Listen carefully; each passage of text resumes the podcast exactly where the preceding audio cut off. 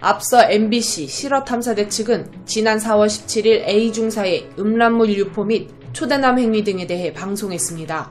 방송 후 네티즌들은 A중사를 채널A 예능 강철 부대에서 갑작스럽게 하차한 박수민 중사라고 추측했는데요. A중사가 특수부대 출신으로 유튜브에서 활동하고 있으며 방송에서 쓰인 자료 화면이 박중사의 유튜브와 동일하다는 점이 이유로 꼽혔죠. 결국 그는 실화 탐사대 방송 이후 법률 대리인을 통해 해당 방송 내용 중 상당 부분은 허위 및 왜곡된 사실과 악의적인 편집으로 구성되어 있다며 법적 대응을 예고했었는데요.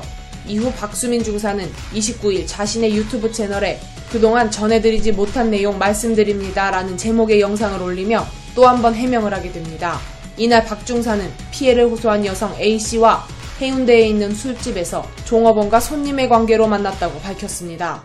이어 왜 그동안 말씀드리지 않았냐 하면 저는 사실 비난받아도 되지만 그분 신상 정보를 카메라 앞에서 말씀드리는 것 자체가 그분에 대한 예의가 아니고 지금 일의 본질이 아니라 생각해 카메라 앞에서 그분에 대한 말씀을 전해드릴 수 없었다. 그리고 제2, 제3의 피해자가 안 나오길 원해서 카메라 앞에서 어떤 이야기도 하지 않았다고 말했습니다. 또 박중사는 유부남이라는 사실을 밝히지 않은 것에 대해 그분은 제 친구를 담당해주시는 파트너였기 때문에 굳이 제가 유부남인 걸 말하지 않아도 됐다고 생각했다며 저는 만남이 2, 3회 있고 난 뒤 유부남이라고 말했다. 그분도 유부녀고 애가 있는 여성분이었다.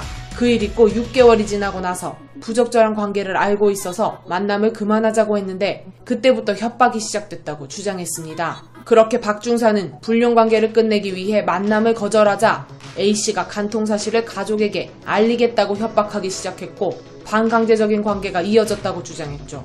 이어 박중사는 강철 부대라는 프로그램에서 섭외가 들어왔다. 정말 열심히 잘하고 싶었다. 열심히 군 생활을 해왔기 때문에 국민 여러분께 좋은 모습 보여드리고 싶었다. 근데 그걸 보고 나서 A씨가 다시 협박해오기 시작했다라고 말했습니다. 박중사는 지인들과 가족들이 협박 전화를 받고 가게까지 찾아오는 A씨 때문에 무릎 꿇고 사과했다고 주장했습니다. 박중사는 초대남 의혹에 대해서는 먼저 초대남을 요구한 것이 맞다. 근데 그분 역시 젊고 잘생긴 친구를 구해달라고 하면서 적극적으로 동의를 해줬다. 제가 성적 취향이 그런 건 아니고 단순 호기심으로 초대남이 아니라 마사지를 하는 분을 구했다라고 합의하고 초대남을 요구했다고 설명했습니다. 마지막으로 박중사는 후원 계좌를 공개하며 조심스럽다. 사실 시간이 길어질 것 같다며 돈을 벌기 위해서가 아니다. MBC라는 대형 회사와 개인과 싸워야 하는데 혼자만의 힘으로는 사실 힘든 부분이 있다라고 덧붙였죠. 이런 해명에도 대중들의 반응은 차갑습니다. 대중들은 억울하게 사기당한 것도 아니고 본인이 싸질러 놓은 응가를 치우기 위해 돈이 필요하니 후원을 해달라고 사람이냐? 이런 일 터지고도 계좌 올리고 영상 올린다는 게 보통 사람은 아니네요. 나 태어나서 이렇게 뻔뻔한 사람 처음 봄. 결국 다 사실이었네. 아직도 정신 못 차렸구나. 와이프님만 불쌍하다 진짜. 등의 반응을 보이고 있습니다.